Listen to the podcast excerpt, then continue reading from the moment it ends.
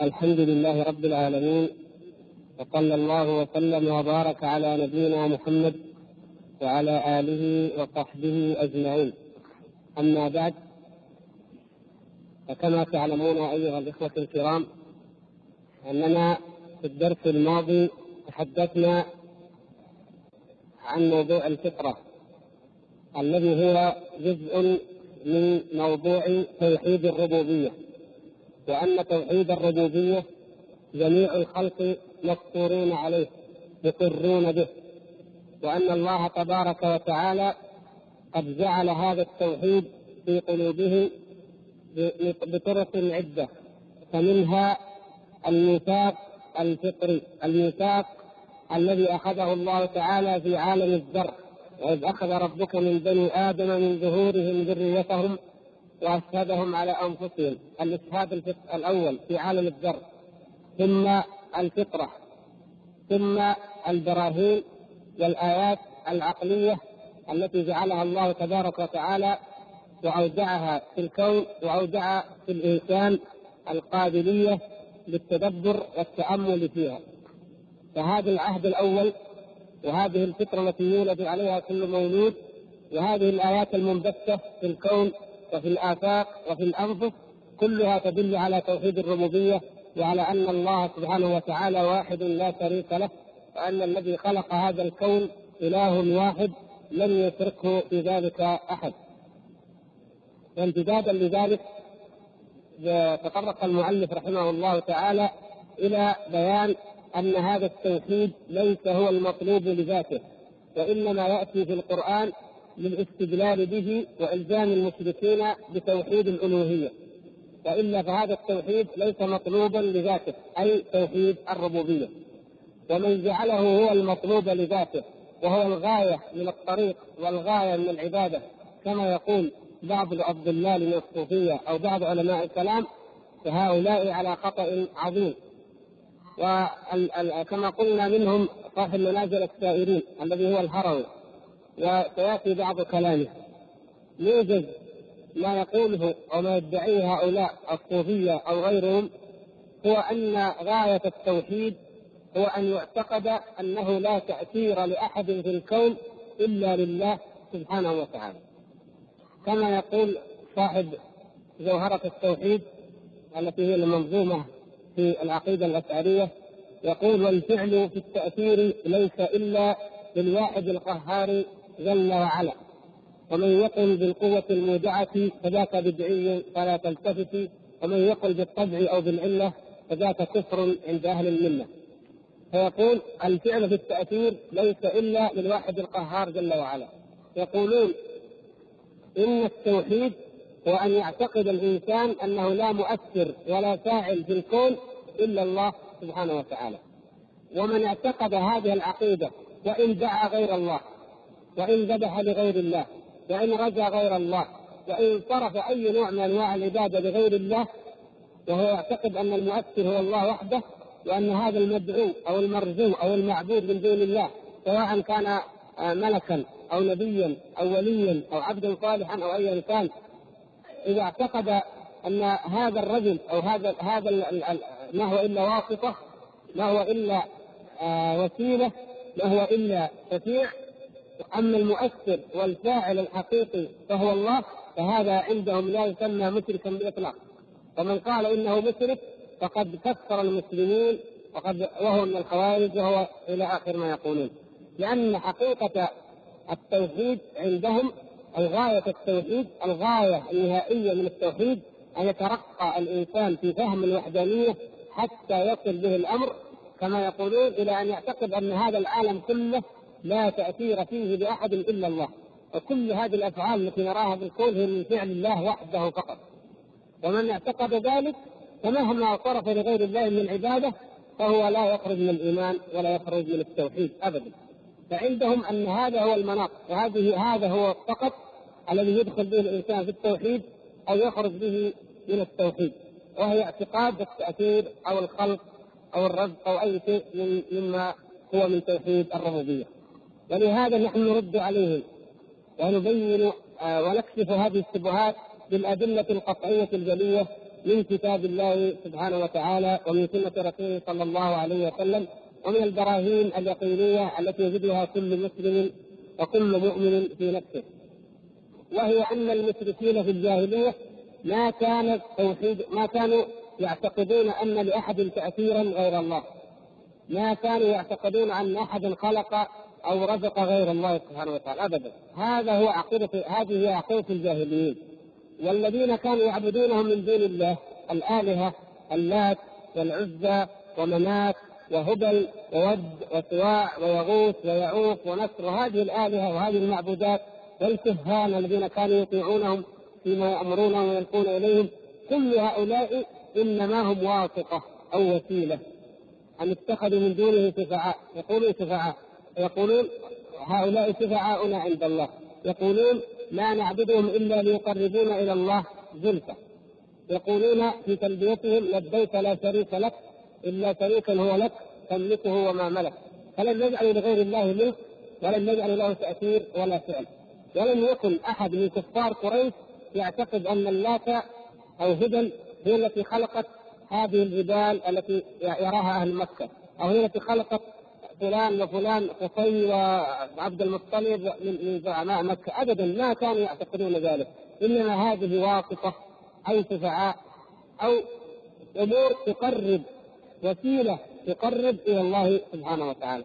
إذا فنقول لهم أنتم تريدون أن ترجعونا إلى عين الشرك القديم وإلى حقيقة الشرك القديم ولكن بدعوى مغلفة وهي أنكم تقولون أن أن هؤلاء المشركين الذين يدعون الإسلام مثلا يقولون لا يعتقدون أنه لا تأثير لأحد إلا لله سبحانه وتعالى ولذلك فالمؤلف رحمه الله سوف يأتي بهذه الأدلة من القرآن ونفصلها إن شاء الله تعالى ولا سيما الآيات التي في سورة النمل للاستدلال بها على ذلك.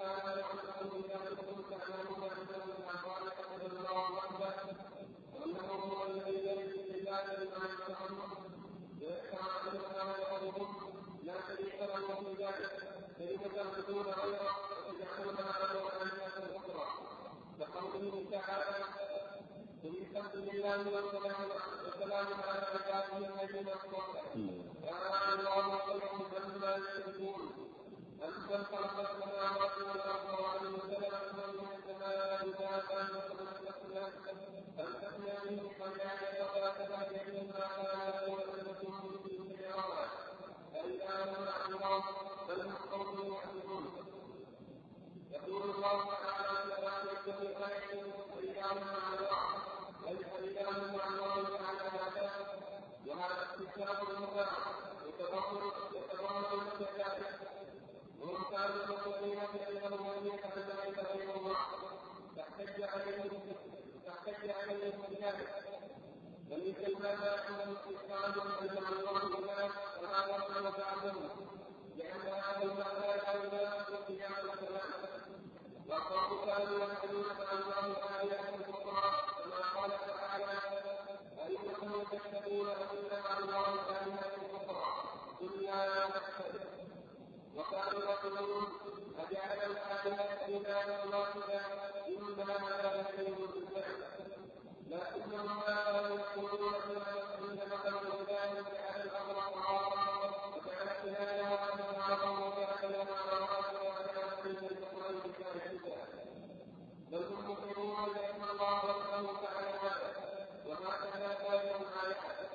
وكذلك قوله تعالى يا ايها الناس اعبدوا ربكم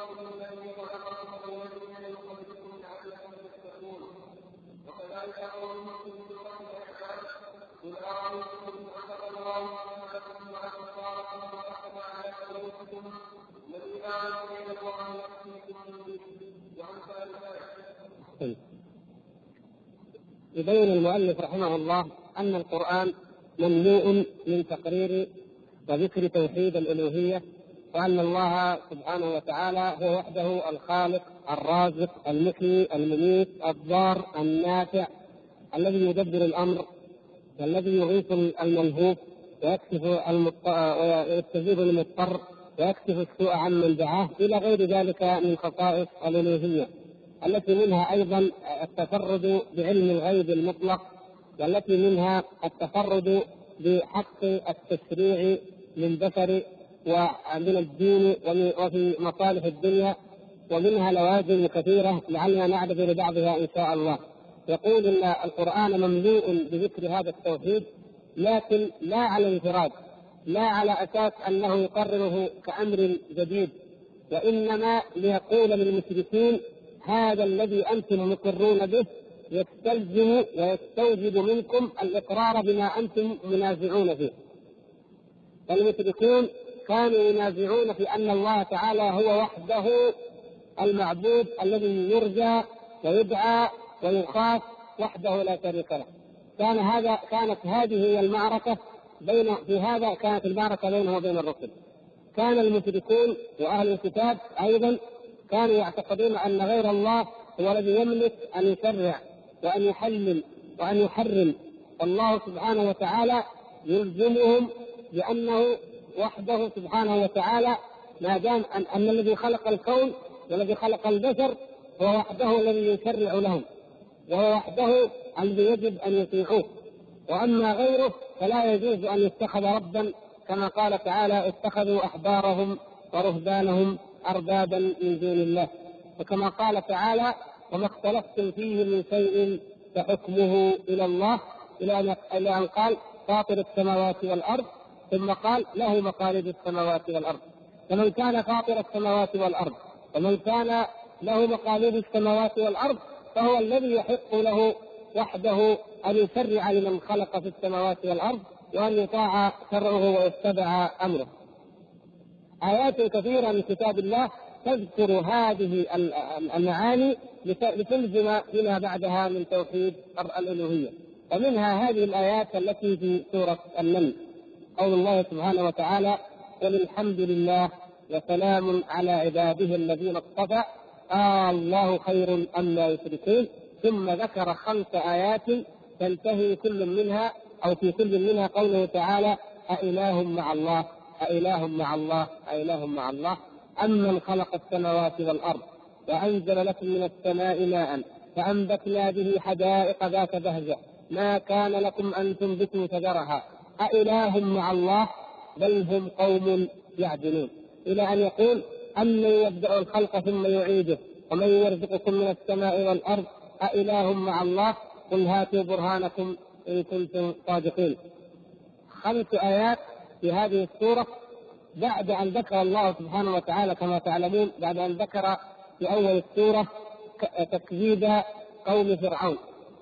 وجحدوا بها واستيقنتها أنفسهم ظلما وعلوا. وبعد أن ذكر تكذيب قوم سبأ. وقصة أهل اليمن الذي كانت ملكتهم بلقيس مع سليمان عليه السلام ثم دخولها في دين الله سبحانه وتعالى. وبعد أن ذكر تكذيب ثمود قوم صالح ثم ذكر قوم لوط وإهلاكهم وما, وما كان لهم ثم بعد ذلك ذكر هذه الآيات. الموضوع كله في في بيان موضوع أن الله سبحانه وتعالى هو وحده المعبود. هو وحده المطاع وأنه تبارك وتعالى لا يجوز أن يشرك معه غيره في طاعته وفي عبادته وفي التقرب إليه. فضرب لهم هذه الأمثلة وبين لهم أنه أنكم أنتم تقولون أنه لم يخلق السماوات والأرض إلا الله ولم ينزل الغيث من السماء فينبت به هذه الحدائق ذات البهجة إلا الله. أنتم تقولون ذلك. فيقول تبارك وتعالى بعد ذلك منكرا عليهم. أإله مع الله. يبين هذا يبين الخلق ثم يقول أإله مع الله. أي أإله مع الله فعل هذا فتعبدون مع الله غيره. إذا كان غيره قد شاركه في فعل ذلك فيجوز أن تعبدوا غيره الذي شاركه في هذا الفعل. أما إذا كان وهو الذي تقرون به أنه وحده المتفرد بخلق هذه المخلوقات المتفرد بخلق السماوات والأرض المتفرد بأنه جعل خلق الأرض جعل الأرض قرارا وجعل فيها أنهارا وجعل فيها رواسي وجعل بين البحرين حاجزا. المتفرد بأنه هو الذي يهدي في ظلمات البر والبحر لأنه هو الذي يكشف الضر عمن دعاه.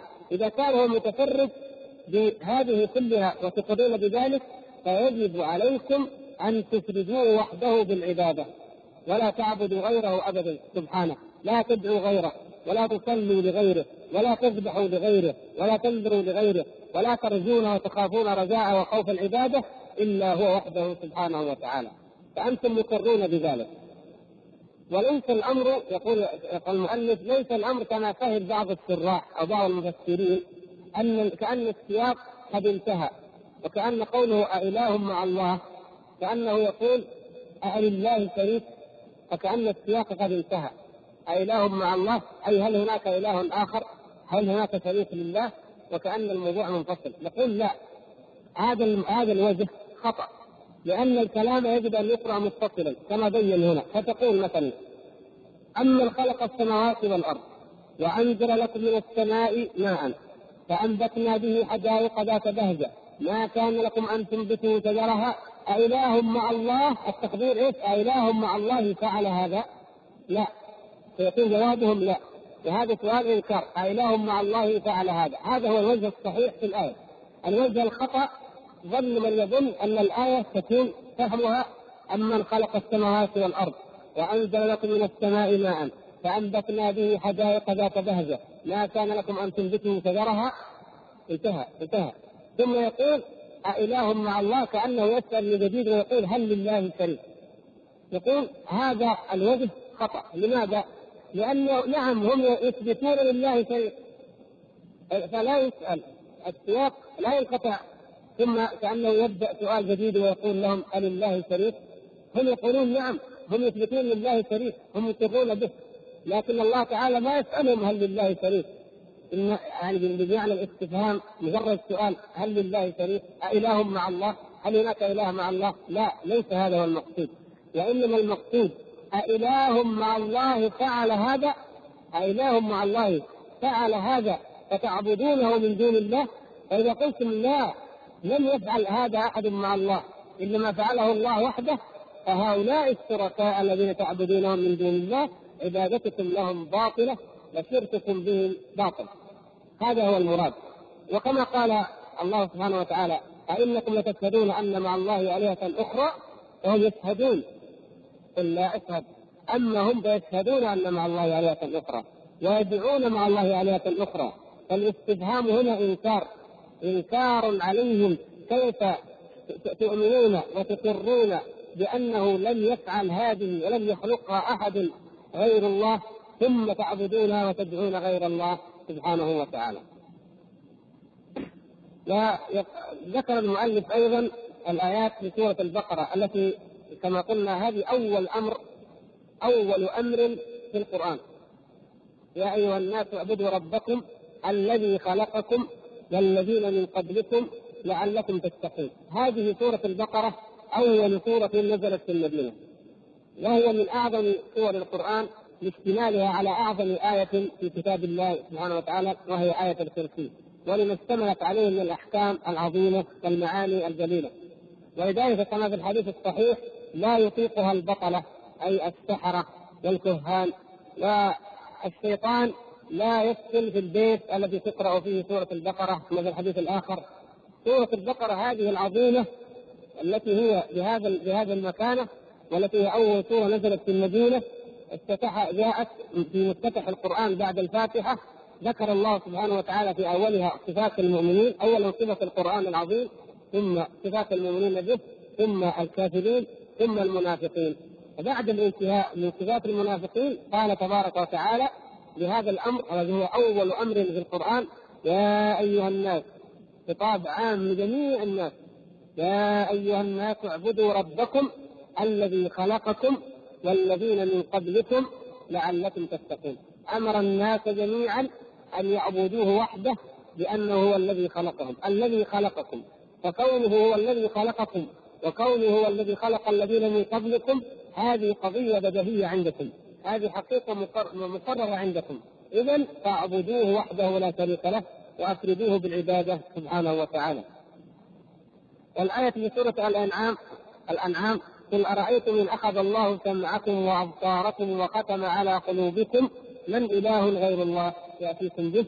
هم يقرون وعالمون أنه لا أحد غير الله يأتيهم بذلك وأن الله هو الذي يرزقهم ذلك. فإذا هذا يبين ويوضح أن كل الآيات التي وردت في القرآن ومنها الآيات التي في سورة النمل إنما المراد بها والمقصود منها أنكم من تجعلونه شريكا لله في العبادة هو ما دام أنه ليس شريكا لله في الخلق فلا يستحق أن يكون شريكا في العبادة هذا هو آه، مضمون ما ذكره الشارح رحمه الله في ذلك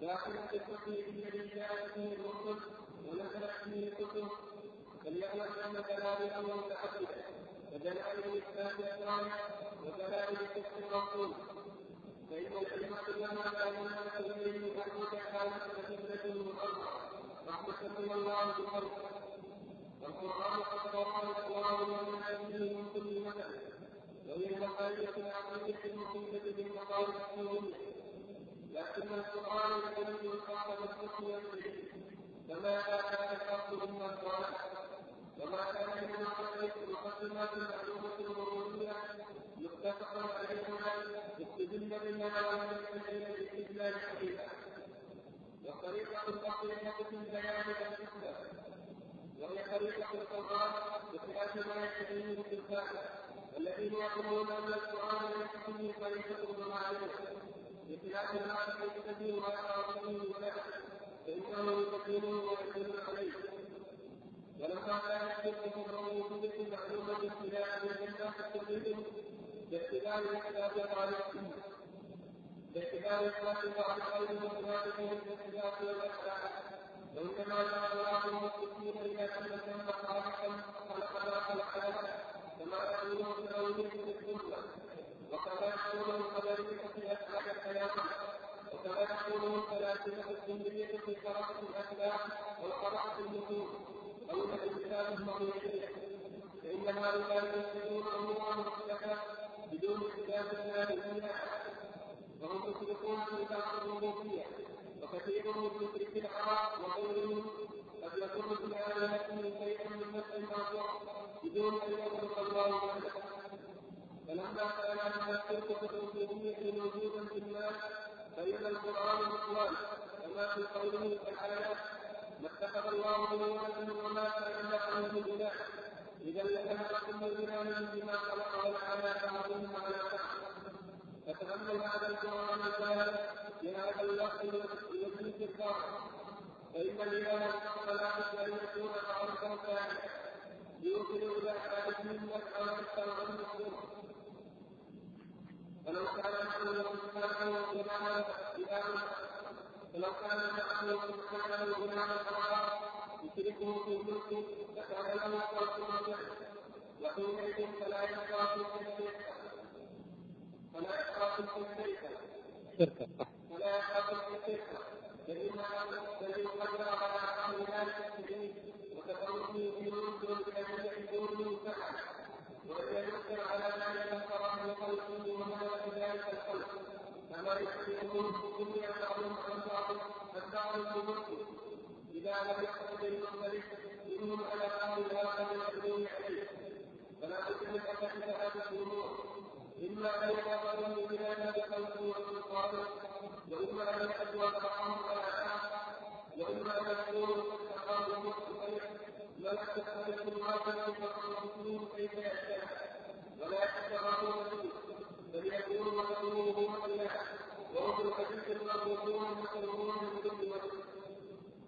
تعالى الكل ولا كان من آخر شيء على أن المتسلمه غلام واحد وقد واحدا وأرض واحد لا اله الا الله ولا رب لنا سواه كما كما ان في السماء يتكلم الله مع الآله لا رب غيره ولا اله الا الله كذلك تماما بالسهل والبنيان وهذا كما لم بالكتاب والقيامه فكما يستفيد المحكوم من الآية والله وأطفال والصفات كذلك يستفيد ويكون له إلى يفعل ذلك فالعلم بأمر وجود العالم أمر العلم يعلم بجميع الرجال مستقر في الفقه ومعلوم بجميع الأمر والله فكذلك يقول بها في كثير توحيد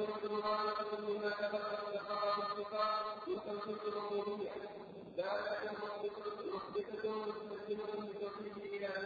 ذلك هذا المقطع الطويل كله في بيان حقيقة الربوبية ويبدأه المؤلف ببيان أنه إذا كان إذا كان توحيد الربوبية الذي يجعله بعض النظار أي بعض المتكلمين هو الغاية. كما يجعله بعض الصوفية هو الغاية فيقول إن التوحيد الذي جاء به الأنبياء وهو توحيد الألوهية متضمن لهذا التوحيد. متضمن داخل يعني توحيد الربوبية داخل في توحيد الألوهية. فكيف تجعلون الغاية؟ تجعلونه غاية؟ وهذه الغاية داخلة في الغاية العظمى التي دعا إليها الأنبياء والتي جاء بها الأنبياء وهي التوحيد الحقيقي توحيد الألوهية.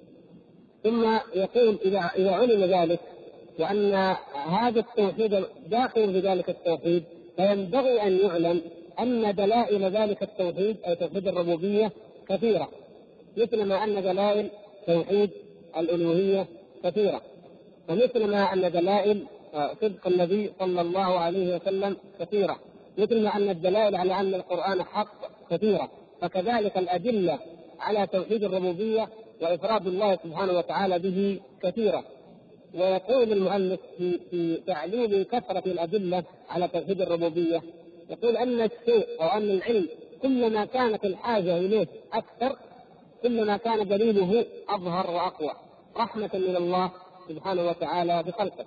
فإن الأمور العقيدة الدقيقة التي لا يحتاج إليها كل إنسان هذه لا يعلمها إلا الراسخون في العلم. وأدلتها تحتاج إلى تتبع وإلى قراءة وإلى دراسة وإلى نظر. ولكن الأمور العظمى الكبرى التي يترتب عليها كون الإنسان مؤمنا أو كافرا كونه يدخل الجنة أو يدخل النار هذه الأمور واضحة جدا من رحمة الله سبحانه وتعالى أنه أوضحها وأظهرها وجلاها لعباده. فجعل الأدلة على توحيد الربوبية كثيرة جدا في الكون وفي الآفاق وفي الأنفس.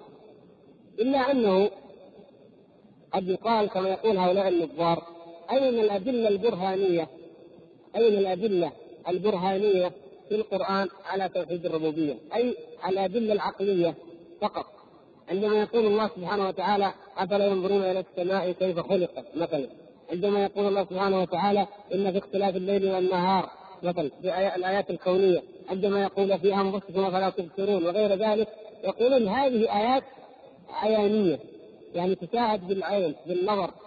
فهل جاء في القرآن براهين نظرية نفهم بها الفلاسفة أو نكتب بها الملاحدة يقينية عقلانية؟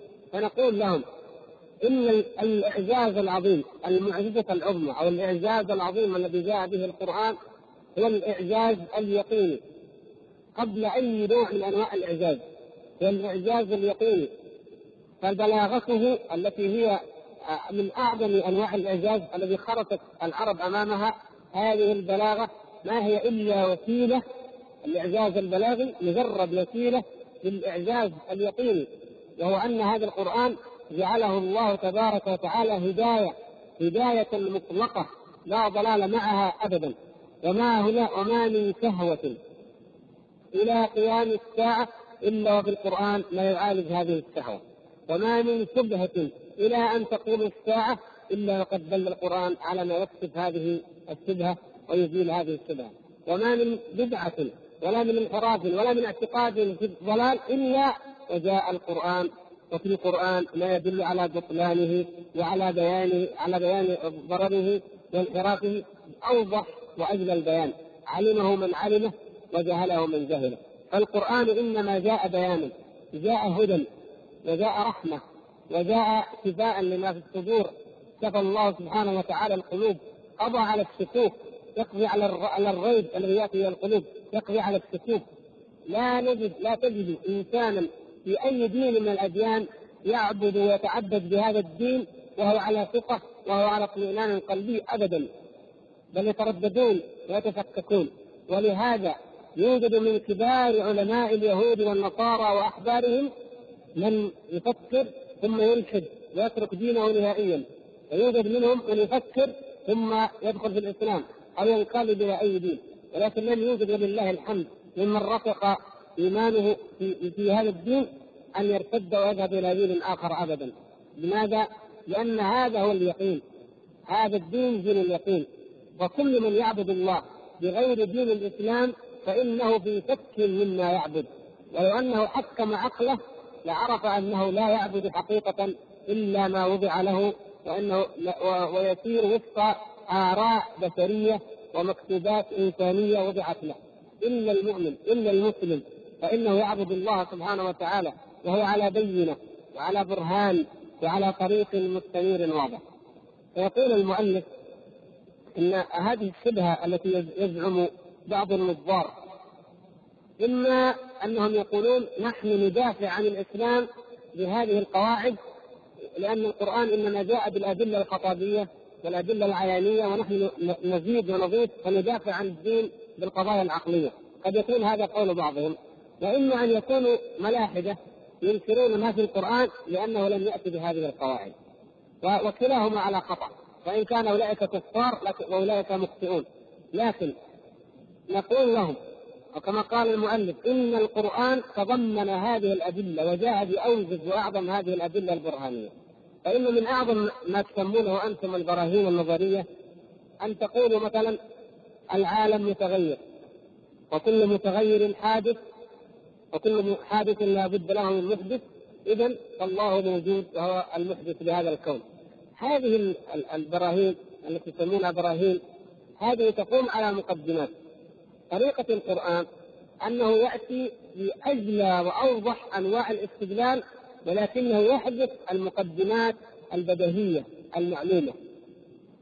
مثل ما يقول المؤلف هنا أنه ما كان من مقدمات معلومة ضرورية متفقا عليها يستدل بها المقدمة الضرورية المعلومة كون الكون متغير أن الكون متغير.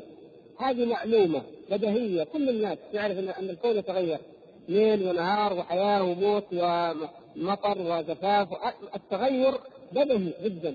هذه المقدمة الشيء البدهي المعلوم يستدل به ولا يستدل عليه لا يثبت هو بل يستدل به على ما بعد. فالله سبحانه وتعالى لما كان توحيد الربوبية مثلا بدهي معلوم استدل به على توحيد الألوهية الذي فيه النزاع ولم يستدل له. فأنتم تاتون بالمقدمات الطويلة. هذه المقدمات قد لا تذكر نهائيا أو يستدل بها ولا يستدل عليها إذا كانت مثل هذه الأمور التي قلنا كما في الاستدلال بالربوبية على الالوهيه فلا تذكر وإنما تذكر الخاتمة تذكر الخلاصة لأن هذا القرآن يجمع بين أنه غاية الإعجاز اليقيني وغاية الإعجاز البلاغي العلمي في الأسلوب. ولكن ما تقولونه أنتم إن كان فيه حق من حيث إعطاء يقين فإنه يأتي نصل به إلى الحق وإلى اليقين بعد مقدمات طويلة لا ثمرة ولا فائدة من ذكرها. مثلا العرب في الجاهلية كانوا يعظمون الشعر يعظمون الأبيات ولذلك نجد المعلقات المعلقات العشر من من تعظيم العرب لهذه القصائد العشر لما فيها من البلاغة وقوة التعبير أنهم كتبوها وعلقوها في الكعبة وسميت المعلقات لعظمتها ونفاستها. العرب أمة بيان يهمها البيان. فلما أنزل الله سبحانه وتعالى هذا القرآن مع أنه جاء للهداية لكنه جاء في, القالب الكلام الذي الذي يحمل هذه الهداية يتضمنها كلام معجز لا يستطيع العرب ولا ولا الإنس والجن ولو اجتمعوا وان كان بعضهم لبعض ظهيرا وإن تضافروا لا لا يستطيع أن ياتوا لا مثله ولا بعشر سور من مثله ولا بسورة من مثله أبدا. لا يستطيعون أحد الأعراب سمع آية واحدة فقط ولم يكن مؤمنا من قبل. سمع قول الله سبحانه وتعالى في سورة يوسف فلما استيأسوا منه خلصوا نجيا فما كان منه إلا أن نزل من فوق البعير وسجد. وهو لم يؤمن ولم ان في القرآن في اسم السجود. تعجب وقال ما لك؟ قال والله هذا ليس من كلام البشر ابدا. جملة موجودة في كلام العرب يئس واستيأس موجود في كلام العرب وخلق موجودة في كلام العرب والنجوى والنجي موجودة في كلام العرب. لكن لم يوجد على الإطلاق في كلام العرب لا شعرا ولا نثرا أن جاء بهذا المعنى. فلما استيأسوا منه خلقوا نجيا ثلاث كلمات وتدل على معنى طويل جدا. تدل على أنهم استوروا على أنهم جادلوا الملك الذي هو يوسف. طبعا لا يعرفونه. جادلوه حتى تعبوا ثم اتفقوا على أنهم يخرجوا ثم خرجوا إلى مكان بعيد ثم أخذوا يتشاورون وماذا نصنع وماذا نفعل؟ كل هذه المعاني التي هي عبارة عن آه، عدة حلقات أو عدة فصول من الحديث ومن النقاش جاءت في هذه الكلمات الموجزات ولذلك لم يملك الأعرابي إلا أن ترك نزل من على ظهر البعير وسجد وقال والله لا يكون هذا من كلام البشر ابدا. وغير ذلك كثير.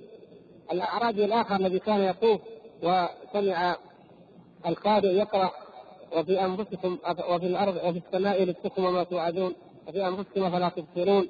ورب السماء والأرض إنه لحق مثل ما أنكم تنطقون. فعجب قال من أغضب الجبار؟ من أغضب الجبار حتى يقتل؟ لأنه يعني اليقين ينزل إلى قلوبهم مجرد ان يسمعوا هذا هذا الكلام الذي لم يعهدوا مثله. يأتي اليقين إلى قلوبهم حتى أنه لا يحتاج إلى تأكيد ولا يحتاج إلى يمين. فيقول من الذي أغضب الجبار؟ حتى أقسم فقال هو رب السماء والأرض إنه لحق هو حق. مجرد أن سمع ذلك أيقن أنه حق ولا مجادلة فيه. شواهد كثيرة نستدل بها على ماذا؟ على أن القرآن جاء بالإعجاز اليقيني الإعجاز البرهاني الاستدلالي وتضمن ذلك أو جاء ذلك ضمن قوالب أو ضمن كلام أو هو غاية في الإعجاز اللفظي والإعجاز البياني الذي لا يستطيع أحد أن يأتي بمثل هذا البيان أو يأتي بمثل هذا الكلام. ولذلك الآية التي ذكرها المؤلف رحمه الله هنا مثلا ما اتخذ الله من ولد وما كان معه من إله. هذه حقيقة يقررها الله سبحانه وتعالى أن الله لم يتخذ من ولد كما يقول اليهود والنصارى. وما كان معه من إله كما يقول جميع أنواع المشركين. إذا نلاحظ الكلمة كلمة إذا تضمنت.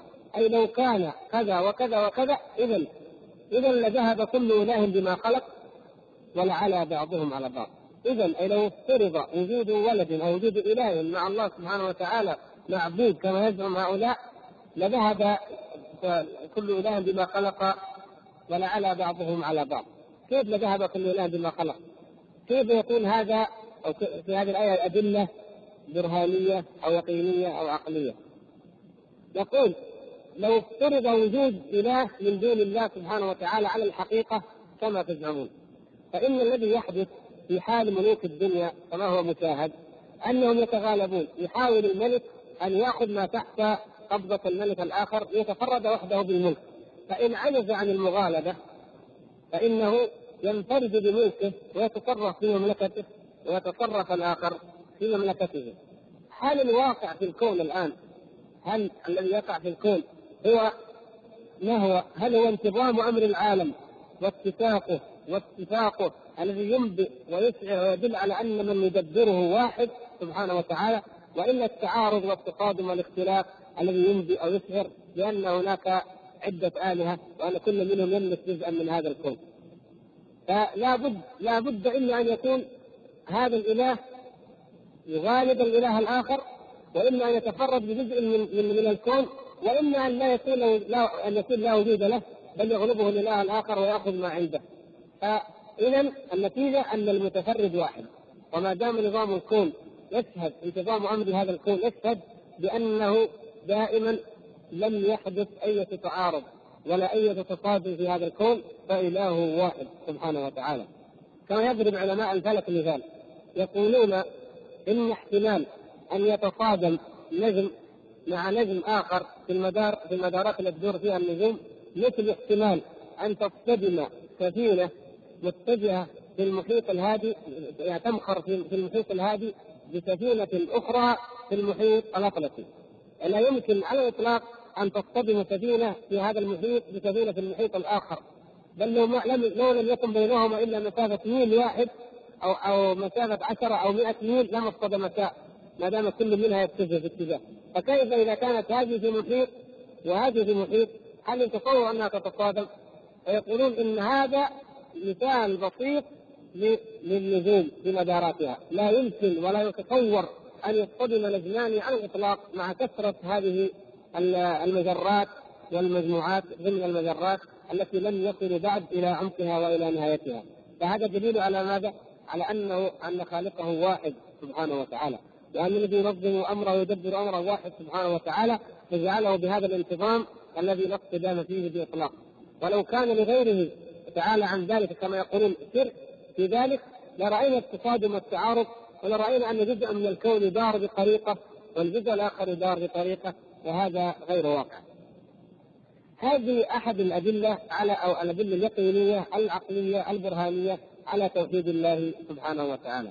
والكلام الذي بينهما هنا قد سبق أن تحدثنا عنه وهو أن الشرك الشرك في الربوبية وإن كان ممتنعا بإطلاق لكن يوجد أنواع أو بعض بعضا من شرك الربوبية. مثلا الثانويه الذين يقولون إن الظلمه إله والنور إله. هم مقرون في النهاية كما سبق بأن الإله الواحد والإله الحقيقي هو النور.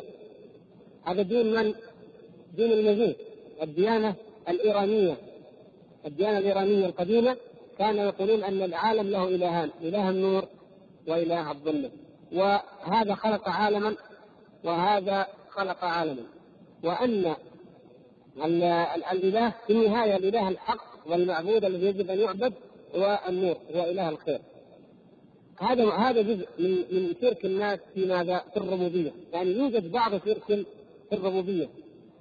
آه أيضا القدرية في أفعال الحيوان. القدرية يقولون الإنسان يخلق يخلق فعل نفسه. ما يقولون الإنسان يفعل فعل نفسه يقول يخلق فعل نفسه.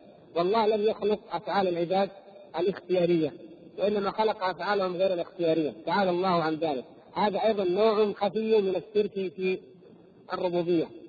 وكذلك شرك الذين الفلاسفه الدهرية الذين يقولون إن حركات الأفلاك يقولون إن الأفلاك بعضها يحرك بعض. فيثبتون وجود الله لكن يجعلونه وجودا مطلقا. لا حركة لا تأثير له في الكون وإن الأفلاك بعضها يحرك بعض. اذا هي التي تخلق. فيقولون مثلا هذه الأفلاك تؤثر حركة الأفلاك تؤثر في المصائب في النكبات في الزلازل في الفتن. فإذا تحرك الكوكب في اتجاه معين قالوا سيقع يذهب ملك فلان ويقوم ملك لفلان فيموت هكذا من الأمة سيأتي كذا من الغيث. يعتقدون أن هذه الأمور تكون بتدبير من الافلاك. كل هذه الأفكار هي أنواع من الشرك في الربوبية. شرك في ربوبية الله سبحانه وتعالى. ولذلك جاءت الأدلة في القرآن تنفي هذا الشرك. تنفي شرك الربوبية نفسه مع نفي هذا الشرك الألوهية وهو الأصل ان ينفى.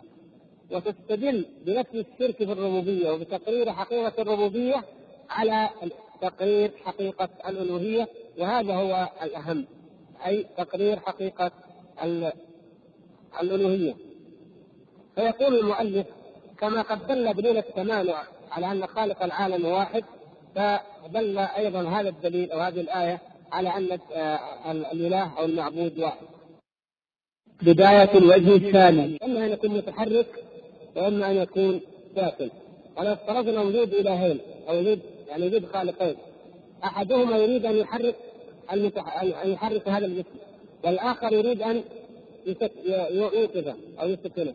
هنا تتعارض الإرادتان فإما أن تتحقق الإرادتان معا فيكون متحرك وغير متحرك في وقت واحد وهذا لا يمكن. وإما أن تتحقق إرادة واحد منهما فيتحرك وإما ان لا تتحرك لا تتحقق الارادتان فيكون الجسم يخلو من الحركة ويخلو من السكون وهذا غير يمكن لأن الجسم لابد إما أن يكون ساكن وانه متحرك ولا يخلو منهما. الشاهد أنه إذا لابد أن إرادة واحد منهما هي التي تنفذ، الذي يريد أن يحركه أو الذي يريد أن يوقفه. إرادة واحد منهما هي التي تنفذ. فيقولون خلق هذا الكون هكذا. فإذا هذا يدل على ماذا؟ على أن خالق الكون واحد. يستدلون بهذا الدليل العقلي البرهاني كما يسمونه على أن خالق الكون واحد. لكن في هناك شيء مهم كلمة الكون أو الفساد والكون عند هذا اصطلاح عند الفلاسفة.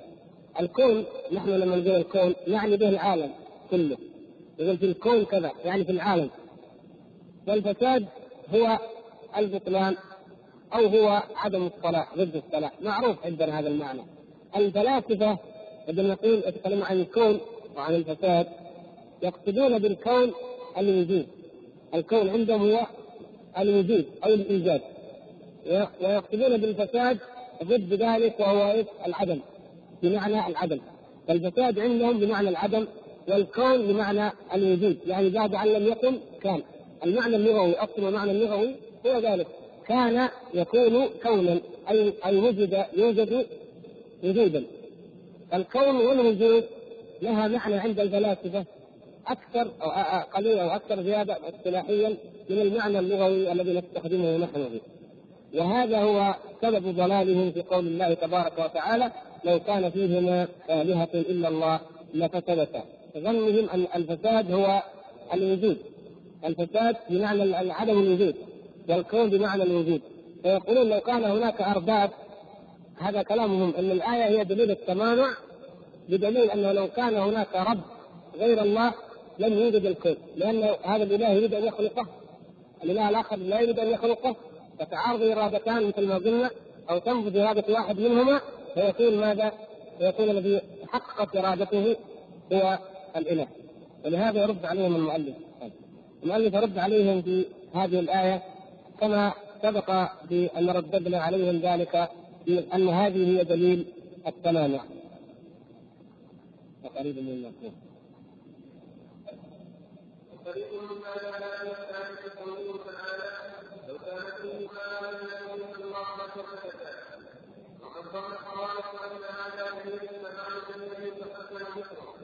وهو انه قال للعالم صالحا وقتلوا ان لا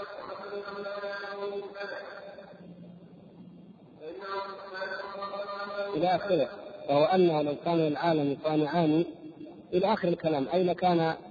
كذا. وهو العالم أن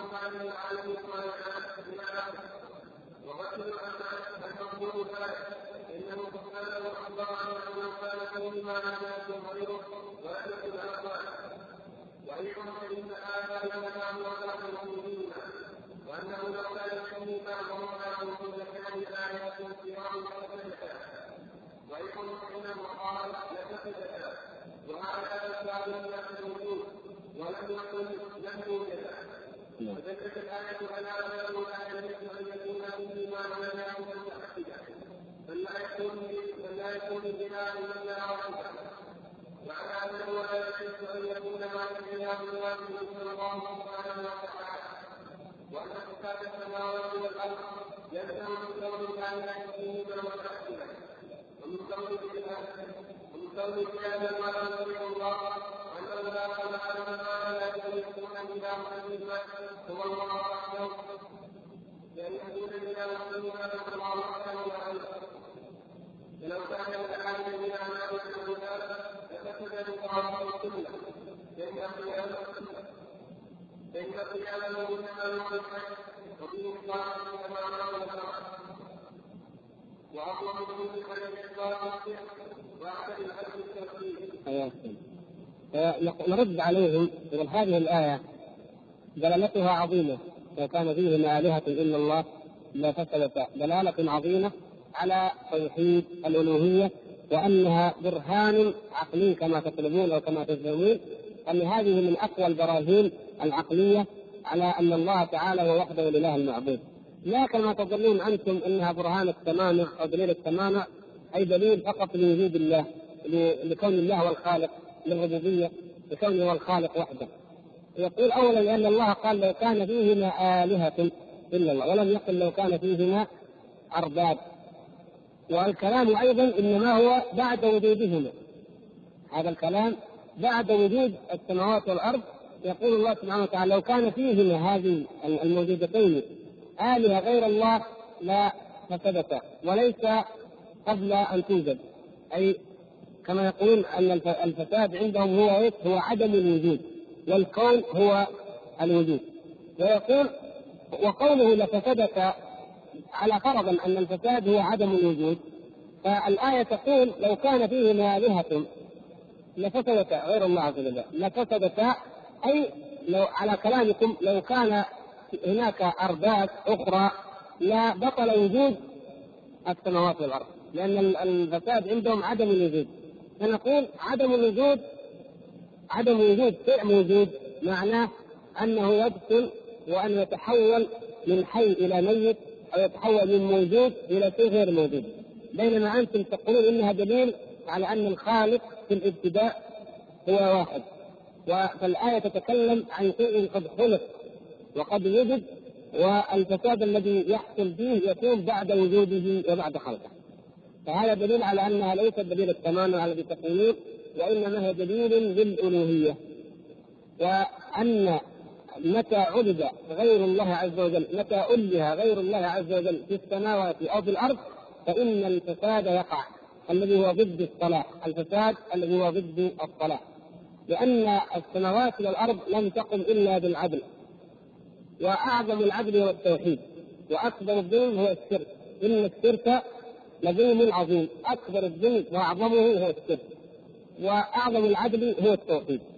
فوجود استقامة وانتظام أمر السماوات والأرض وصلاح أمر السماوات والأرض لا يكون إلا بأن يكون المعبود هو الله. وليس فقط أن نقول إن الذي أوجدها هو الله. بدليل كما قلنا أن السماوات لا فساد فيها. لماذا؟ لأن المعبود فيها واحد. سبحانه وتعالى. وهو الذي في السماء إله وفي الأرض إله أي هو الذي في السماء معبود وفي الأرض معبود. لكن في السماء معبود وحده سبحانه وتعالى. ليس في السماء من يشرك بالله تعالى شيء. الملائكة كلهم عباد الرحمن المكرمون يعبدونه سبحانه وتعالى يسبحون الليل والنهار لا يفترون. هؤلاء الملائكة العالم العلوي السماء كله يوحد لله عز وجل. ولذلك لا فساد فيه أبدا. أما الأرض فيها الفساد. ويقع ولذلك قالت الملائكة منذ اللحظة الأولى منذ اللحظة الأولى أتجعل فيها من يفسد فيها؟ ويسفك الدماء. لماذا؟ لأن الأرض مكان يتوقع فيه وقوع عبادة غير الله. والإشراك بالله سبحانه وتعالى. وهذا أعظم الفساد. فالفساد موجود في الأرض. لماذا؟ لأن غير الله يعبد. أو لأن غير الله سبحانه وتعالى يطاع ويتبع أمره من دون الله سبحانه وتعالى.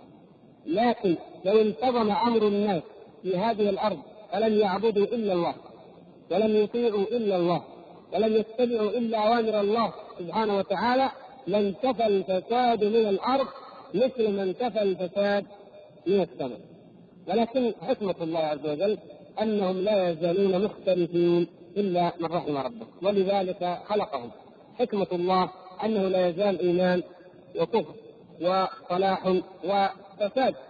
ولذلك شرع الله تبارك وتعالى الجهاد يدفع الناس بعضهم ببعض يدفع شر أهل الشر بقوة الحق عند أهل الإيمان. فهذه حكمة الله سبحانه وتعالى. ولذلك كانت الأرض هي مكان التكليف والتعبد. وأما الذين في السماء فإنهم يعبدونه سبحانه وتعالى دائما وابدا. بلا جزاء ولا ثواب لأنهم هم لم يشركوا لم يكلفوا بأمر يترتب عليه إما دخول الجنة وإما دخول النار الجزاء أو العقوبة بالخير أو الشر.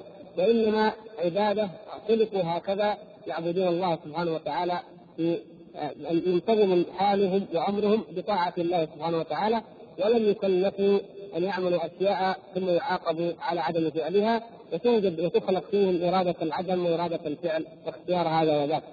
لكن الإنسان الله سبحانه وتعالى أعطاه حرية الإرادة وحرية الاختيار. فان شاء آمن شاء كفر. فقل الحق من ربكم فمن شاء فليؤمن ومن شاء فليكفر. ويرتب على الإيمان جزاء عظيم هو الجنة. ويرتب على الكفر آه، عقوبة عظيمة هي النار.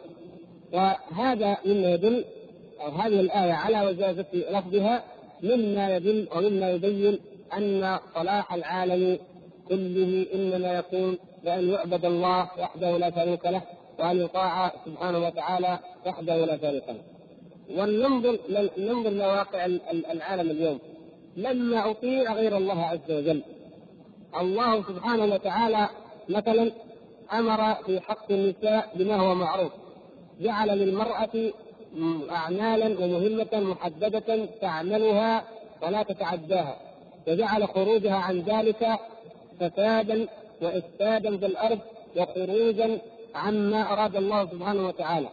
لما ترك الناس أمر الله سبحانه وتعالى في هذا الموضوع واتبعوا غير أمر الله سبحانه وتعالى وأخرجت المرأة كما في العالم الغربي وفي أكثر العالم الإسلامي أخرجت المرأة عن العمل الذي شرعه الله سبحانه وتعالى لها واتبعت اهواء وأقوال الشياطين ودعاة الضلالة. كم حصل من الفساد وكم حصل من السرور؟ وتجدون أن الأمراض في العالم الغربي وفي من قلده تتضاعف. وينتج من التضاعف تضاعف وينتج من التضاعف تضاعف آخر. ثم في النهاية يحللون ويقولون إن أسباب كثرة الجرائم إن أسباب جرائم الأحداث. إن أسباب التفكك الاجتماعي إن أسباب كذا وكذا ترجع إلى أن الاسره متفككة وأن المرأة خرجت لتعمل مثل الرجل. يقرون هم الكفار أنفسهم يقرون بذلك. فهذا الفساد الذي وقع في الأرض سببه مخالفة أمر الله سبحانه وتعالى. فلو كان الله هو وحده المعبود وهو وحده المطاع واتبعت أوامره سبحانه وتعالى لما كان إلا الصلاح ولما كان إلا الخير. ولما وجد هذا الفساد بالارض باطلاق وكذلك القتل. العالم يموج ويضطرب بالقتل لا يكاد يمر يوم إلا والقتل بحروب أو قتل أفراد أو انفجارات أو تدميرات. هذا شيء مشاهد ومعلوم. لماذا؟ لأن الله ليس هو وحده المعبود سبحانه وتعالى. بل اتخذوا آلهة من دون الله. وأطاعوا احبارا ورهبانا أو اربابا أو زعماء من دون الله سبحانه وتعالى.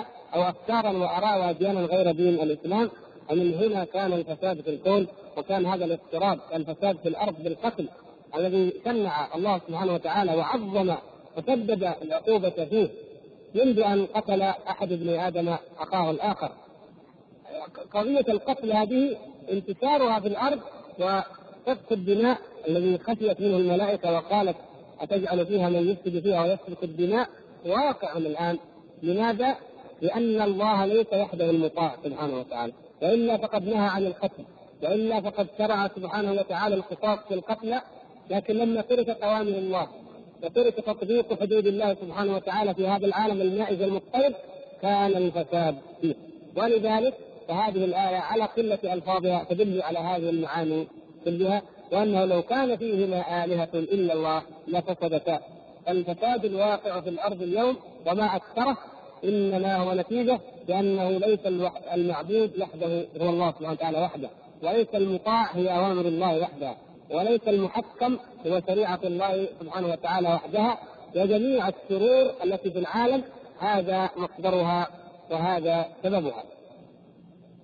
بقيت أيضا آية حدث المؤلف عنها نكملها حتى نقف إن شاء الله عند باب أنواع التوحيد الذي دعت إليه الرسل. فكما فهمنا هذه الآيات الثلاث أو المقطع الأول ثم الآيتين الأخرين نأخذ هذه الآية الأخرى أيضا. وتوحيده تعالى من فمن لا يقدر على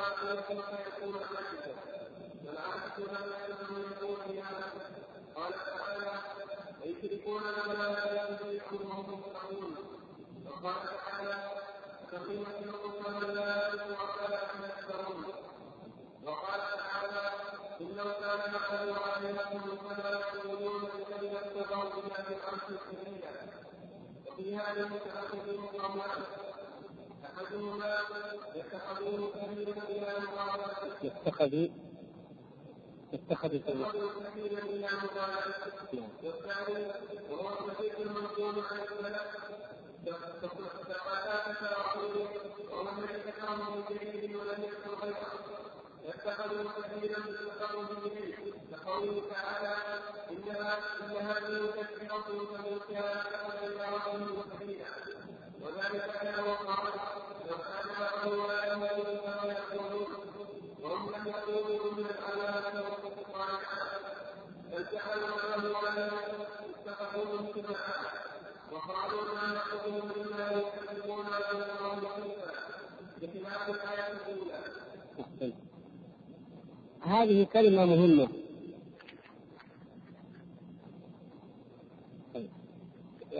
الكلمة هذه مهمة نحفظها إن شاء الله ونفهمها. وهي قول المؤلف توحيد الإلهية أو توحيد الألوهية متضمن لتوحيد الربوبية دون العكس. توحيد الألوهية متضمن لتوحيد الربوبية.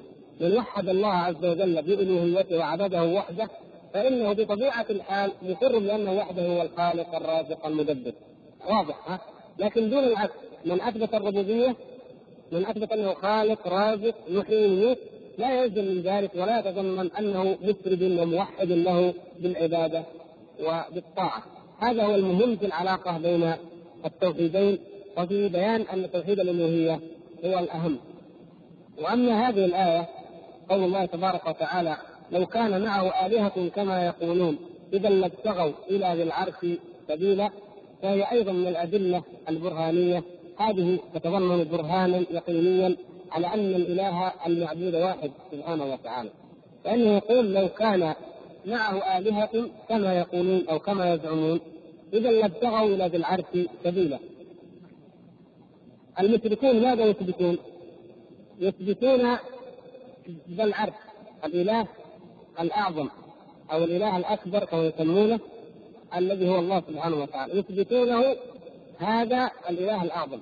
ويثبتون معه آلهة أخرى هي شفعاء وهي تقرب إلى الله سبحانه وتعالى وهي واسطة وهي وسيلة إلى الله سبحانه وتعالى كما يقول إلى الإله الأكبر أو الإله الأعظم كما يقولون يرد الله سبحانه وتعالى عليه فيقول لو كان هؤلاء الآلهة موجودين كما تقولون وكما تزعمون لابتغوا إلى ذي العرش سبيلا ما معنى ابتغوا ذي العرش سبيلا؟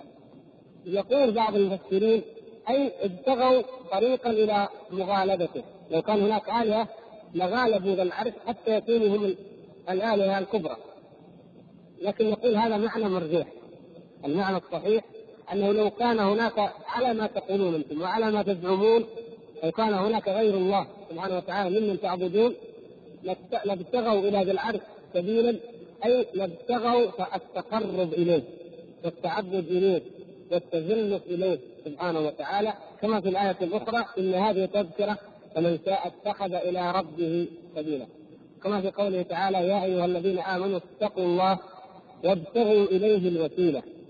أي لو هؤلاء كما في الآية التي قال آه، أيضا سبقت معها في الدرس الماضي ويقول الله سبحانه وتعالى أولئك الذين يدعون يبتغون إلى ربهم الوسيلة أيهم أقرب. فالمعبودون من الأولياء من الملائكة أو من الأنبياء أو من الأولياء الحقيقيين عباد العباد الصالحين لله سبحانه وتعالى. هؤلاء يبتغون هم إلى الله سبيل أنت تقول أنا أتخذهم وسيلة إلى الله. بينما هم أنفسهم يتخذون وسيلة إلى الله. وهي ماذا؟ وهي العبادة والعمل الصالح الخوف والرجاء والتقرب إليه. فعليك أن تتخذ أنت وسيلة إلى الله أيضا بنفس الوسيلة وهي الخوف من الله والرجاء في الله وعبادته تعالى وتقواه سبحانه وتعالى. هؤلاء الذين الذين هم أولياء أو ملائكة أو أنبياء عباد لله سبحانه وتعالى. وأما الأحجار الأحجار المعبودة من دون الله والأشجار والأبقار والنار وكل ما يعبده المشركين من دون الله مما لا يملك شيئا ولا يفقه شيئا هؤلاء لو كان لهم إرادة في هذا الأمر مثلا الأحجار أو النار مثلا لو كان لها إرادة في هذا الأمر أو لها شأن ولها تفكير في هذا الأمر لماذا؟ لتقربت هي إلى الله أيضا. لتعبدت واتخذت الوسيلة إلى الله سبحانه وتعالى. لأن الله سبحانه وتعالى ربوبيته وألوهيته تبارك وتعالى قاهره لجميع المخلوقات. ولا معبود سواه ابدا سبحانه وتعالى. فلو كان هناك آلهة أخرى لكان شأنها أن تتقرب هي إلى الله سبحانه وتعالى. أن تعبد الله سبحانه وتعالى. فإذا عبدته وإذا تقربت إليه كيف تكون هي آلهة معبودة يتقرب إليها؟ اذا لا يوجد آلهة من دون الله سبحانه وتعالى. هذا هو المراد وهذا كما قلنا من الأدلة أن هناك آيات في كتاب الله عز وجل معاني موجزة كلمات موجزة ولكنها تتضمن من الدلائل اليقينيات البرهانيات ما يعجز عنه العقل. قد تعجز العقول عن تصوره